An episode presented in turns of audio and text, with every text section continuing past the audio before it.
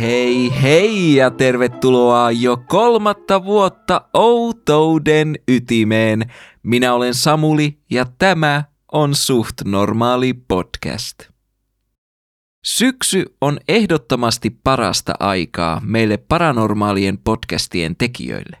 Pimenevät illat ja viilenevä sää luovat täydellisen ilmapiirin vähän kummallisemman sisällön kuluttamiselle ja tämä näkyy selkeästi ainakin minun kuuntelutilastoissani. Minulle syksy ja erityisesti syyskuun loppu on myös henkilökohtaisesti erittäin tärkeää aikaa, sillä se merkitsee jälleen yhden suht normaalin parissa vietetyn vuoden täyttymistä. Olen jatkuvasti yllättynyt siitä, miten paljon teitä kuuntelijoita on ja siitä, miten paljon iloa te olette tästä podcastista saaneet. Väittäisin, että jopa te vihakuuntelijat saatte tästä iloa jollain perversillä tavalla. En siis moiti teitä millään tapaa. On minun iloni olla teidän iloksenne. Suht normaalin vuosipäivä perinteitä noudattaen pyysin teitä lähettämään minulle omia paranormaaleita kokemuksianne, sillä muiden kanssa jaettu tarinahan on aina parempi tarina. Ja tiedättekö mitä? Tänäkin vuonna meillä on luvassa oikein mainio kattaus erilaisia tarinoita. Meillä on hohtavia kummituksia, otuksia, jotka liukenevat ilmaan savun lailla ja kirsikkana kakun päällä huimat kaksi potentiaalisesti paranormaalia mummoa. Ihoni menisi ihan kanan lihalle, ellen olisi tällainen skeptinen känkkäränkkä, joka ei suostu uskomaan ketään tai mitään. Onneksi tarinoiden jakamisen ohella niiden armottomat kumoamisyritykset, minun toimestani tietenkin, ovat myös iso osa suht normaalin vuosipäiväperinteitä. Ja kuten aina, minun tarkoitukseni ei ole pilkata tai loukata tarinoiden jakajia, vaan ainoastaan kyseenalaistaa ja ehkä myös vähän vääntää huumoria siitä, mitä minulle kerrotaan. Lisäksi kerron teille nämä tarinat mahdollisimman muokkaamattomina säilyttääkseni niiden alkuperäisen merkityksen. Ensimmäinen tarinamme tulee nimettömältä kuuntelijalta ja se sijoittuu Suomen pelottavimpaan kaupunkiin, Jyväskylään. Olen antanut tälle tarinalle nimeksi Hohtava kummitus. Muutama vuosi sitten kesällä perheeni ja minä muutimme kerrostaloasuntoon Jyväskylään. Olimme asuneet siellä parisen viikkoa, kun aikuinen sisareni tuli käymään kaksivuotiaan lapsensa kanssa. Sisareni nukkui olohuoneessa, vanhempani omassa huoneessaan ja lapsi nukkui minun huoneessani, jossa sattumoisin oli kaksi sänkyä. Kaikki menivät nukkumaan suhteellisen aikaisin tuona päivänä, vaikka oli kesäloma-aika. Itse en saanut unta ja maattuani noin tunnin sängyssäni kuulin outoa ääntä oveni lähettyviltä. Katsoin kohti ääntä ja näin valkoisen, hohtavan, läpinäkyvän kummituksen, joka liikkui hitaasti huoneen poikki kohti huoneen toisessa päässä nukkuvaa lasta. Kummitus lipui ensin lapsen ja sitten seinän läpi. Kummituksen kadottua lapsi alkoi itkemään. Lapsen äiti tuli huoneeseen ja pian lapsi rauhoittuikin ja nukahti uudestaan. Noin puoli vuotta myöhemmin olin herännyt puolilta öin käymään vessassa. Kun palasin vessasta, näin saman hohtavan kummituksen poistuvan huoneestani. Ryntäsin nopeasti takaisin vessaan ja lukitsin oven. Kului noin viisi minuuttia ennen kuin uskalsin poistua vessasta takaisin huoneeseeni. En ole enää sen koommin nähnyt sitä kummitusta, mutta kerran keskellä yötä kuulin jonkun kuiskaavan nimeäni kaapistani. Huoneessa oli myös usein öisin tunne, että joku oli tarkkailemassa minua. En asu siellä enää. PS. Älä selitä tapahtumaa aistiharhalla niin kuin yleensä teet. Tavallaan olen hieman loukkaantunut siitä, että minun rutiinini ja selitykseni ovat niin tuttuja, että minua pitää ihan erikseen kieltää käyttämästä niitä. Koska se nyt on sanomattakin selvää, että olisin vedonnut tässä aistiharhaan.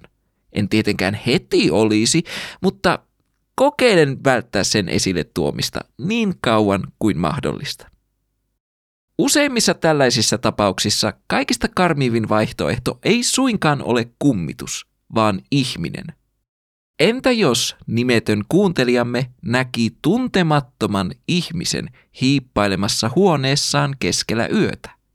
Kenties tämä hiippari oli tullut hakemaan itselleen yöllisen taaperoaterian, mutta huomatessaan kuuntelijan olevan hereillä, hän päättikin paeta paikalta.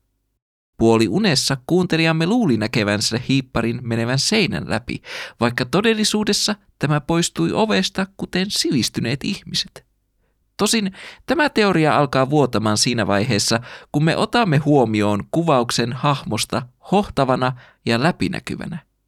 Nuo kaksi adjektiivia ovat sellaisia, joita harvoin yhdistäisin henkilön fyysisiin ominaisuuksiin – Toki me jyväskyläläiset ollaan persooniltamme hohtavia ja aikeiltamme ajoittain läpinäkyviä, mutta emme me kuitenkaan tunkeudu toisten koteihin keskellä yötä etsimään ravintorikkaita taaperoita. Me teemme sen päiväsaikaan.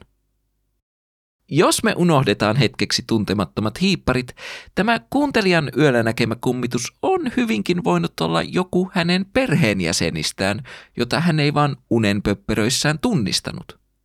Mutta kuuntelijamme itse nimittää näkemänsä hahmoa kummitukseksi, joten mennään sillä ajatuksella, että kyseessä oli kummitus.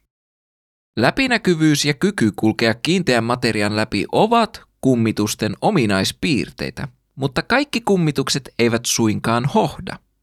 Jotta kummitus voi hohtaa, sillä tulee olla tavallista suurempi määrä ektoplasmaa. Ektoplasma on tällaista kummitusten erittämää limaista ja suurissa määrissä hohtavaa ainetta, jonka määrä vaihtelee eri kummitusten välillä. Te saatatte miettiä, että millä meriteillä minä voin heitellä tällaisia väittämiä ektoplasmasta ja kummitusten limaisuudesta.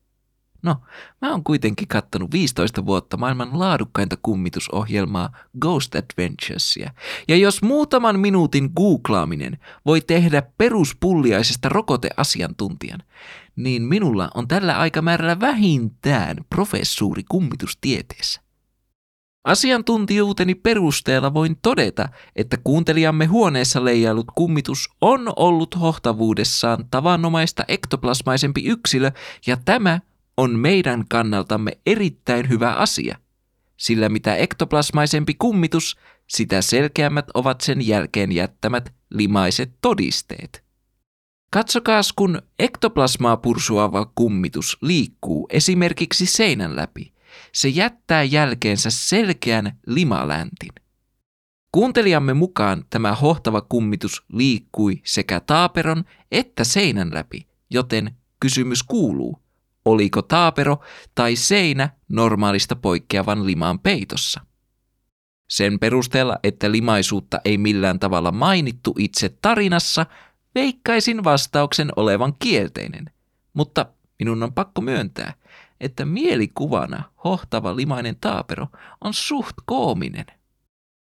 Vaikka tarinanjakaja suoraan kielsi minua sanomasta tätä, minun on valitettavasti pakko todeta, tarinan olosuhteet huomioon ottaen, että kaikista todennäköisin selitys tälle hohtavalle kummitukselle on aistiharha. Kiitoksia kuitenkin erittäin paljon tästä tarinasta, arvon nimetön kuuntelija. Sitä oli ilo lukea ja toivon, ettet pahastunut lopputuloksesta. Seuraavassa tarinassa siirrymmekin ainakin tekstin ulkoasun perusteella Pohjois-Karjalan metsäisiin maisemiin – ja minun on pakko sanoa, että Pohjois-Karjalasta lähtöisin olevana henkilönä minun sydäntä lämmittää kotiseudulle sijoittuvat tarinat. Olen kuitenkin yleisen kuuntelun mukavuuden nimissä muokkaillut pois murresanat ynnä muut, koska tiedän kokemuksesta, että jos olisin ne sinne jättänyt, joku olisi laittanut sähköpostia tulemaan oudosta lausumisesta. Tälle tarinalle olen antanut nimen Paukkuva ovi. Hei, näin Instagram-tarinassasi, että olet kiinnostunut kuulemaan paranormaaleista kokemuksista. Haluaisin jakaa oman tarinani kanssasi. Haluan etukäteen pyytää anteeksi mahdollisia kirjoitusvirheitä. Meidän mökillämme tapahtuu aina outoja juttuja, ja niihin on varmasti jokin luonnollinen selitys, mutta silti ne saavat ihokarvani nousemaan pystyyn. Yksi esimerkki näistä tapahtumista liittyy ullakkotilaan, jossa on aina ollut jotain kummallista. Toisinaan kuulen sieltä selkeitä ihmisen ääniä, vaikka tiedän, ettei siellä ole ketään. Esimerkiksi koirani murisee aina tuon oven edessä, kun olemme mökillä. Todennäköisin selitys lienee niissä ärsyttävissä hiirissä, jotka pelottavat minua enemmän kuin kummitukset, mutta anyway. Eräänä aamuna olin menossa pesemään hampaitani yläkertaan, missä ullakko sijaitsee, ja yhtäkkiä kuulin voimakasta koputusta. Huomasin, kuinka ullakon ovi näytti siltä, kuin joku hakkaisi sitä suurella voimalla. Säikähdin sitä niin pahasti, että otin koirani syliini ja juoksin ulos odottamaan mummini palaamista kauppareissulta.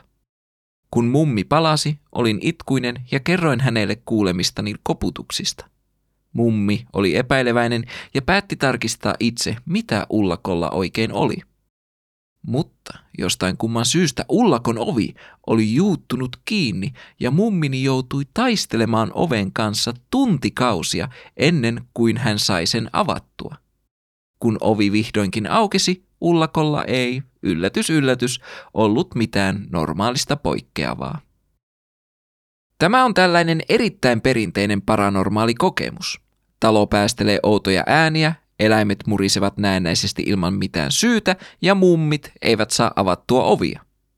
Me voisimme tietenkin lähteä purkamaan tätä siitä näkökulmasta, että kyseessä oli kummitus, mutta paukkuminen, murina ja ihmismäinen puhe ovat aika suppea aineisto kummitusteorian rakentamiselle.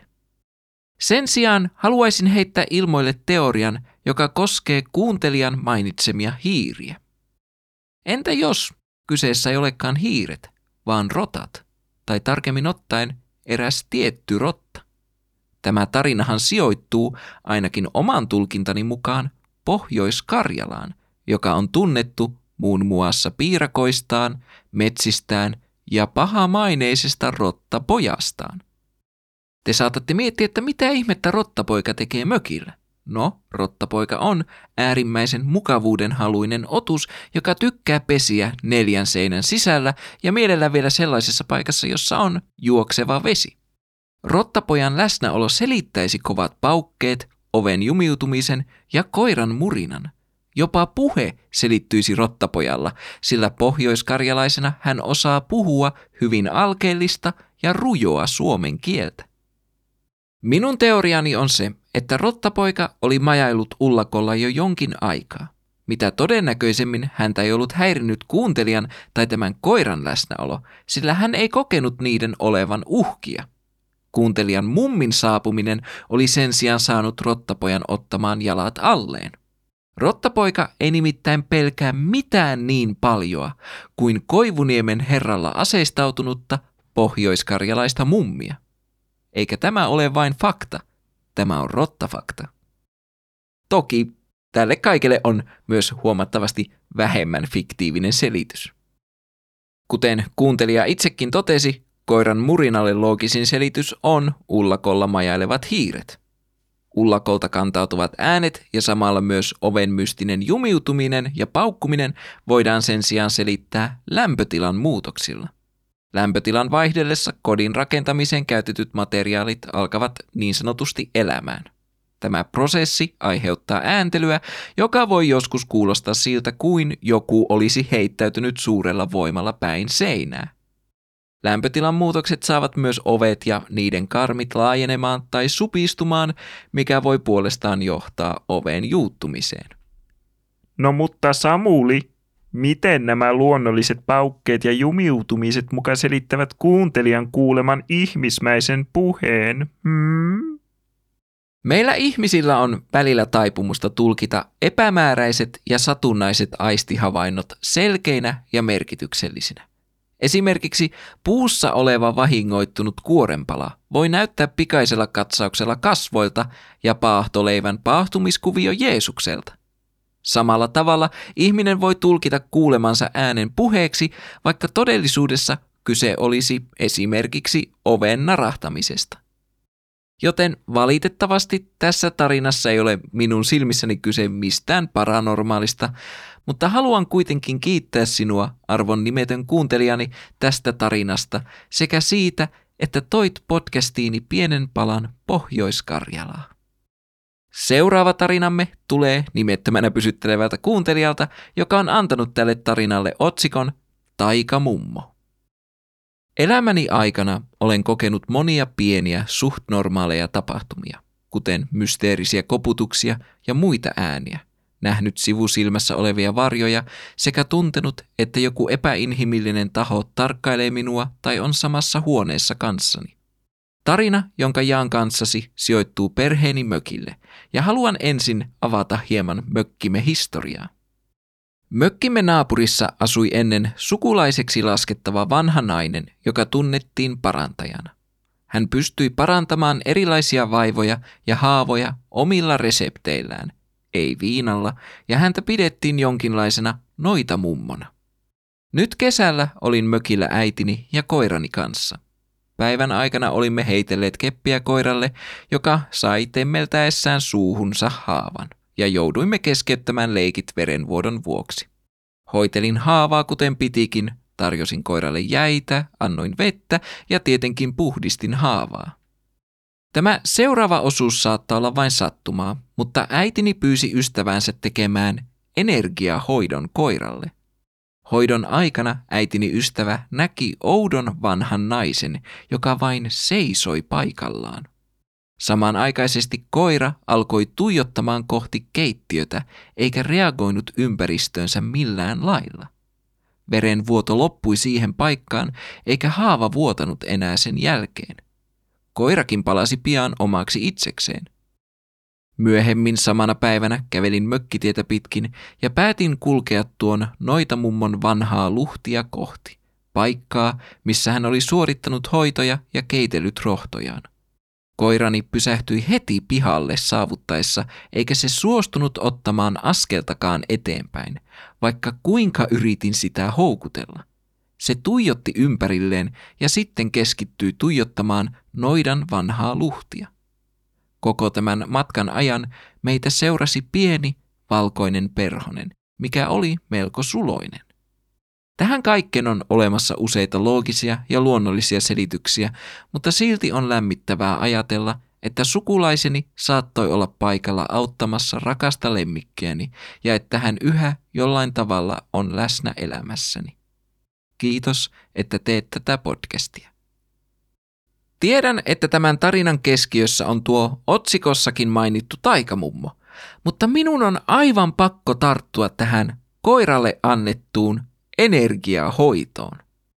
En ollut ikinä ennen kuullut tuollaisesta, mutta näköjään tämä on ainakin Yhdysvalloissa yleistä toimintaa ja jopa sellaista, jota eläinlääkärit harjoittavat. Jos minun eläinlääkärini ehdottaisi energiahoidon kokeilua, minä ehdottaisin hänen toimintalupansa hyllyttämistä. Sillä minä vaadin vain parasta tieteellisesti todistettua hoitoa minun bolskilleni. Minulle ei kelpaa mikään huuhaa. Ehkä minun pitää joku päivä tehdä jakso näistä energiahoidoista, sillä aiheena tämä vaikuttaisi olevan aika hirveän syvä kaninkolo, ja mä uskon, että se toisi minulle mahdollisuuden suututtaa taas yhden joukon ihmisiä. Mutta mennään nyt takaisin tähän taikamummoon. Sitä en voi kieltää, etteikö mummoissa olisi tietynlaista taikuutta. Jos joku osaa parantaa haavan kuin haavan, niin se on mummo. Mutta sitäkään en voi kieltää, etteivätkö mummot olisi myös taianomaisuutensa takia äärimmäisen pelottavia. Sillä jokaista kymmentä hyvää parantajamummoa kohden on yksi ilkeä noita mummo. Tämä nimettömän kuuntelijamme tarinassa esiintyvä mummo selkeästi edustaa tätä hyvää kategoriaa. Se, auttoiko tämän mummon henki kuuntelijan koiraa, no siitä voidaan olla montaa mieltä. Mutta minä olen sitä mieltä, että mummo toden teolla auttoi koiraa, koska en yksinkertaisesti suostu uskomaan minkään sortin energiahoitoihin. Ja aika ajoittain minun kylmä skeptikon sydämeni ei vain kykene tuomaan logiikkaa tällaisiin loppupeleissä harmittomiin hyvän mielen tarinoihin. Kiitoksia erittäin paljon tästä tarinasta, arvon nimetön kuuntelija. Toivottavasti taikamummo pysyy sinun ja koirasi mukana jatkossakin. Neljäs tarinamme tulee taas kerran nimettömältä kuuntelijalta ja tässä vaiheessa mä haluan sanoa, että kaikki nämä nimettömät kuuntelijat ovat eri henkilöitä, ja tämä tarina tarjoaa meille hillovoileivän tuoksuisen paranormaalin kokemuksen, jolle olen antanut nimeksi ikkunavilahtaja. Terve Smuli! Koin viime yönä erittäin teen ja hillovoileivän tuoksuisen paranormaalin kokemuksen. Olen aikamoinen yökyöpeli, joten makailin sängyssä kellon lähestyessä kiivaasti kolmea yöllä. Yhtäkkiä vatsalaukkuni ilmoitti tarvitsevansa täytettä ja matelin portaat alas keittiön. Tässä vaiheessa pitänee kertoa, että olen vuokramökillä, eli ei mitään kärryä rakennuksen historiasta tai onko näin käynyt muille talossa asustaville. Tein teetä sekä paahdoin kaksi voikkuleipää. Istahdin ruokapöydän ääreen ja katselin YouTubea. Yhtäkkiä takaani kuului kolinaa. Ehdin jo vanhasta tottumuksesta miettiä, että jompikumpi kissoistamme rymistelee siellä, mutta sitten ymmärsin, että kissamme olivat kotosalla äitini lämpimässä hoivassa. Käänsin päätä, enkä tietenkään nähnyt mitään. Olin vain, että ok, seuraavaksi kun käännyn, niin joku pikku kummituslapanen säikäyttää mut. Valitettavasti niin ei käynyt. Sen sijaan näin, kuinka vastapuolella oleva tuoli vain raahautui noin 10 senttimetriä taaksepäin. Näin myös sivusilmällä, että ihan kuin viereisestä ikkunasta olisi vilahtanut joku tai jokin. Olin vähällä pissiä pöksyihin. Mutta en ainoastaan siksi, koska I was freaking out, vaan myös, koska intoilin tästä niin paljon. Ajattelin, että kaikki on ok, kunhan tuosta ikkunasta ei lennä joku mummo. Söin siinä yöpalan rauhaisissa tunnelmissa ja sammutin valot. Samaan aikaan huoneeseen lehahti kitkerä ja hikinen kummitusenergia hehkuva negatiivisuus. Katselin ympärilleni ja uskaltauduin saamaan aikaan pari askelta ylös portaita. Katselin taas ympärilleni, toivoin, että näkisin jotain merkittävää, vaikka oikeasti en vain halunnut mennä ylemmäs portaita, ettei mummo ja viskova räyhähenki tökkäisi minuakin noita narahtelevia askelmia alas. Kun olin hetken katsellut ympärille, huokaisin ja juoksin yhtä kovaa rappuset ylös kuin smuli konsanaan, kun kuuli, että Tokmannilla on ilmaisia ämpäreitä jaossa. Loppuyö meni rattoisasti. Mummoja ei lennenyt eikä kummituslapanen tullut säikyttelemään. Mulla ei aivotoiminta riitä järjellä selitettävään teorian, koska minä haluan uskoa, että se todella oli paranormaali kokemus. Toisaalta juuri se saattaa selittääkin koko tapahtuman. En tiedä, pitäisikö minun olla otettu vai loukattu siitä, miten osuvasti onnistuit tarinassasi kuvailemaan minun ämpäri-innostustani.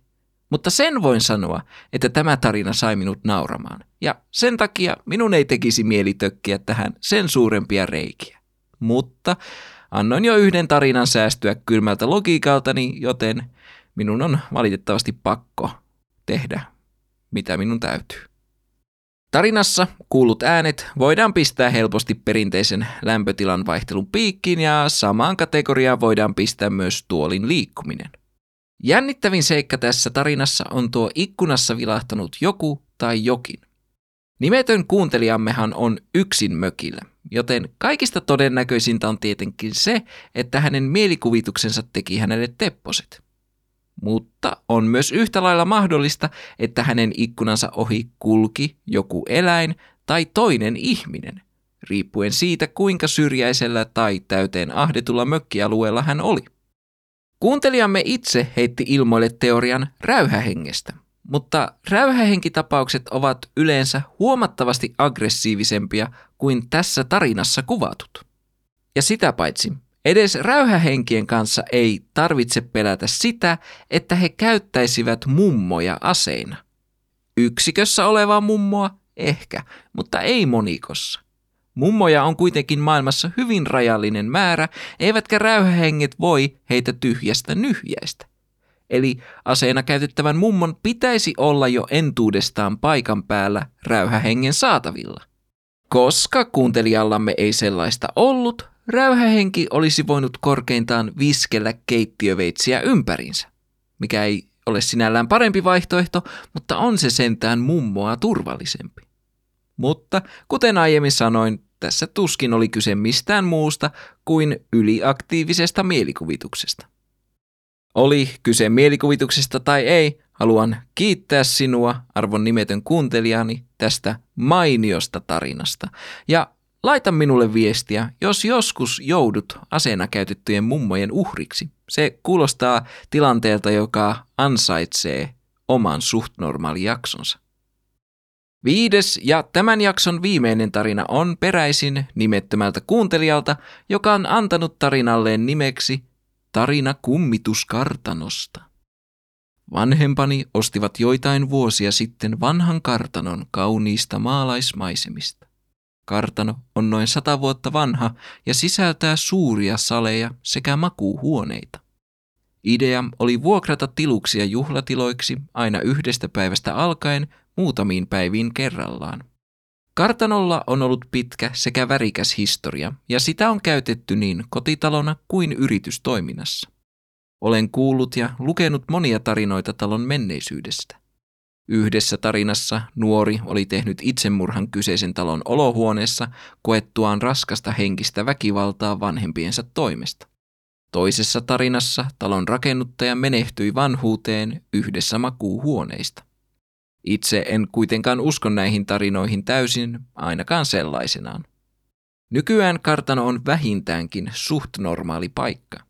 Vanhempani uskovat vahvasti yliluonnolliseen, kun taas itse olen todella skeptinen. Vanhempieni mielestä talo on täytetty hengillä kuin mikäkin kätketty saari, kun taas itse pidän näitä vain tarinoina. Kummallisin kokemus on äitini kokema suuri tumma olento päämakuuhuoneessa. Olento herätti äitini joka yö kolmelta viikkojen ajan, aina kun äiti yöpyi talossa, kunnes lopulta hän päätti kääntyä medion puoleen. Medio tunnusteli tilannetta ja antoi äidilleni ohjeet. Mene huoneeseen, katso olentoa suoraan silmiin ja sano käskevään ääneen, mene pois ja jätä minut rauhaan. Äiti totteli käskyä ja olento liukeni kuin ilmaan. Tumma olento oli medion ja äitini kertoman mukaan noin kaksi metriä pitkä ja perusihmistä leveämpi otus. Olento näytti kuin suurelta ja tiheältä mustalta savupilveltä. Tällöin medio kertoi myös äidilleni äitini olevan herkkä hengellisille asioille ja että tällä olisi esimerkiksi kyky siirtää energiaa. Toinen yleisempi tapahtuma, jonka itsekin olen kokenut talossa, ovat askeleet portaikossa. Eräänä talviyönä yöpyessäni perheeni kanssa talossa heräsin noin kolmen aikaan yöllä. Kuulin selviä askeleiden ääniä portaikosta ja niitä hetken kuunneltuani totesin, että minun oli pakko saada tietää, mistä ne tulevat. Hiivin eteiseen, jossa portaat sijaitsevat, ja kunnon kummitustarinan tavoin Ketään ei ollut lähimaillakaan. Koko alue oli aivan tyhjä, eikä äänen aiheuttajasta näkynyt vilaustakaan. Palattuani huoneeseeni huomasin järkytyksekseni äänten jatkuvan. Kuukausia tapahtuman jälkeen keskustelin aiheesta äitini kanssa. Hän kuunteli tarinani tietäväisen näköisenä ja vain totesi kyseessä olevan hyvän tahtoinen kartanon henki. En haluaisi skeptisyyteni takia uskoa tähän selitykseen, mutta hieman karmii, että useat muutkin ovat kuulleet askeleita portaikosta yöaikaan, vaikkei siellä kukaan elollinen astele. Äitini sekä hänen medioystävänsä ovat erittäin vakuuttuneita siitä, että yliluonnollisten asioiden aiheuttajana on toiminut tämä kartanon rakennuttajan henki. Itse pidän tätä kiehtovana vaihtoehtona, Kuitenkin skeptinen osa minusta huutaa ajatusteni perukoilla sitä, miten kaikki tapahtumat ovat selitettävissä ilman yliluonnollisuuksia. Tässä pieni tarina vanhempieni kummituskartanosta. Olisi kiva, jos saisin palautetta tekstin laadusta ja luettavuudesta. Minusta on vaan sopivaa, että me aloitetaan tämän käsittely tällä pyydetyllä palautteella. Minusta teksti oli erittäin sujuvasti kirjoitettu ja noudatti hyvin tällaisen perinteisen kummituskartanotarinan kaavaa.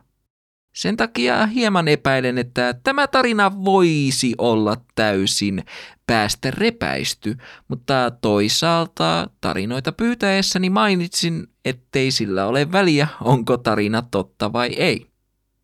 Olen antanut selityksen noille rappusista kantautuville äänille jo useammin tämän jakson aikana, joten jätetään se suosiolla sivuun. Keskitytään sen sijaan tähän kaksi metriä pitkään ja perusihmistä leveämpään mustaan savuotukseen. Tuon kuvauksen perusteella kuuntelijan äiti sekä tämän medio ovat molemmat väärässä otuksen luonteesta. Se ei ole mikään kummitus, vaan Lost TV-sarjasta tuttu savuhirviö. Hienoa tietää, että sekin pääsi lopulta pois sieltä saarelta. Mutta tota, minusta on tavallaan huvittavaa, että oli tämä savuotus sitten kummitus tai jokin muu, siitä eroon pääsemiseksi ei tarvinnut tehdä mitään muuta kuin ottaa tiukka katsekontakti ja sanoa, no menekö siitä? Tällä savuotuksella on ilmiselvää sosiaalista ahdistusta, kerta tuollainen tehosi häneen, ja mä koen suurta sympatiaa häntä kohtaan. Vähättelemättä ollenkaan kuuntelijan äitiä tai tämän medioystävää. Miten he ovat voineet katsoa savuolentoa silmiin, koska kyseessähän on tällainen suhteellisen kaasumainen olento. Mihin sellainen otus tarvitsisi silmiä? Tai parempi kysymys, mihin ihmeeseen sen silmät olisivat kiinnittyneet, kerta sen keho on pelkkää savua?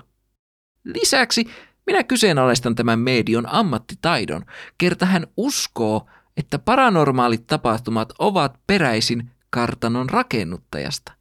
Tyypistä, joka tarinan mukaan kuoli vanhuuteen omassa vuoteessaan – joka on sattumoisin kaikista vähiten paranormaalia energiaa aiheuttava tapa kuolla. Kummitustieteiden professorina minä tiedän varmuudella sen, että mitä traagisempi kuolema, sitä enemmän paranormaalia energiaa se tuottaa. Mitä enemmän paranormaalia energiaa, sitä vekkulimpaa ja voimakkaampaa kummittelu on.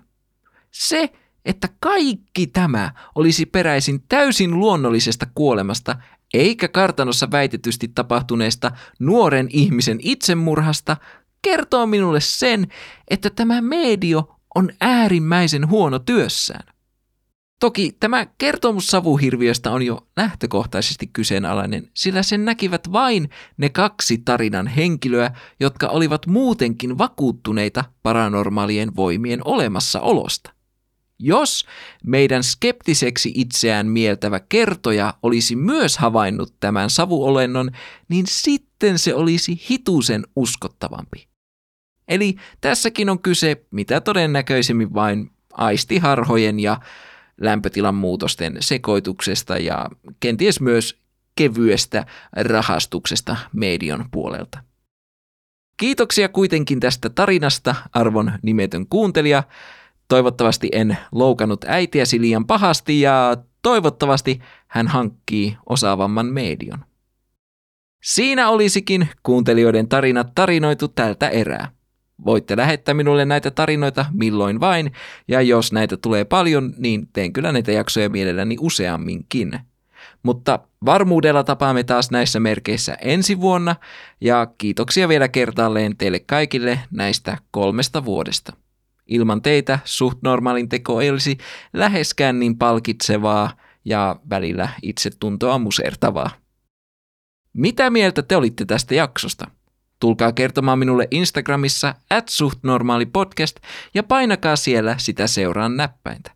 Muistakaa myös tykätä, jakaa ja kommentoida suht normaalin sisältöjä, millä tahansa alustalla te niitä näettekään, koska kaikki ekstra näkyvyys tekee hyvää. Sitten myös uutena tietona seuratkaa minua TikTokissa, at suht normaali podcast. Siellä saatatte nähdä minun joskus tanssivan, ei oikeasti. Saatte siellä suht samanlaista sisältöä kuin nämä podcastit, mutta lyhyemmässä videomuodossa. Mutta on taas tullut aika sanoa hetkeksi hei hei! Mutta onneksi me tapaamme taas pian outouden ytimessä.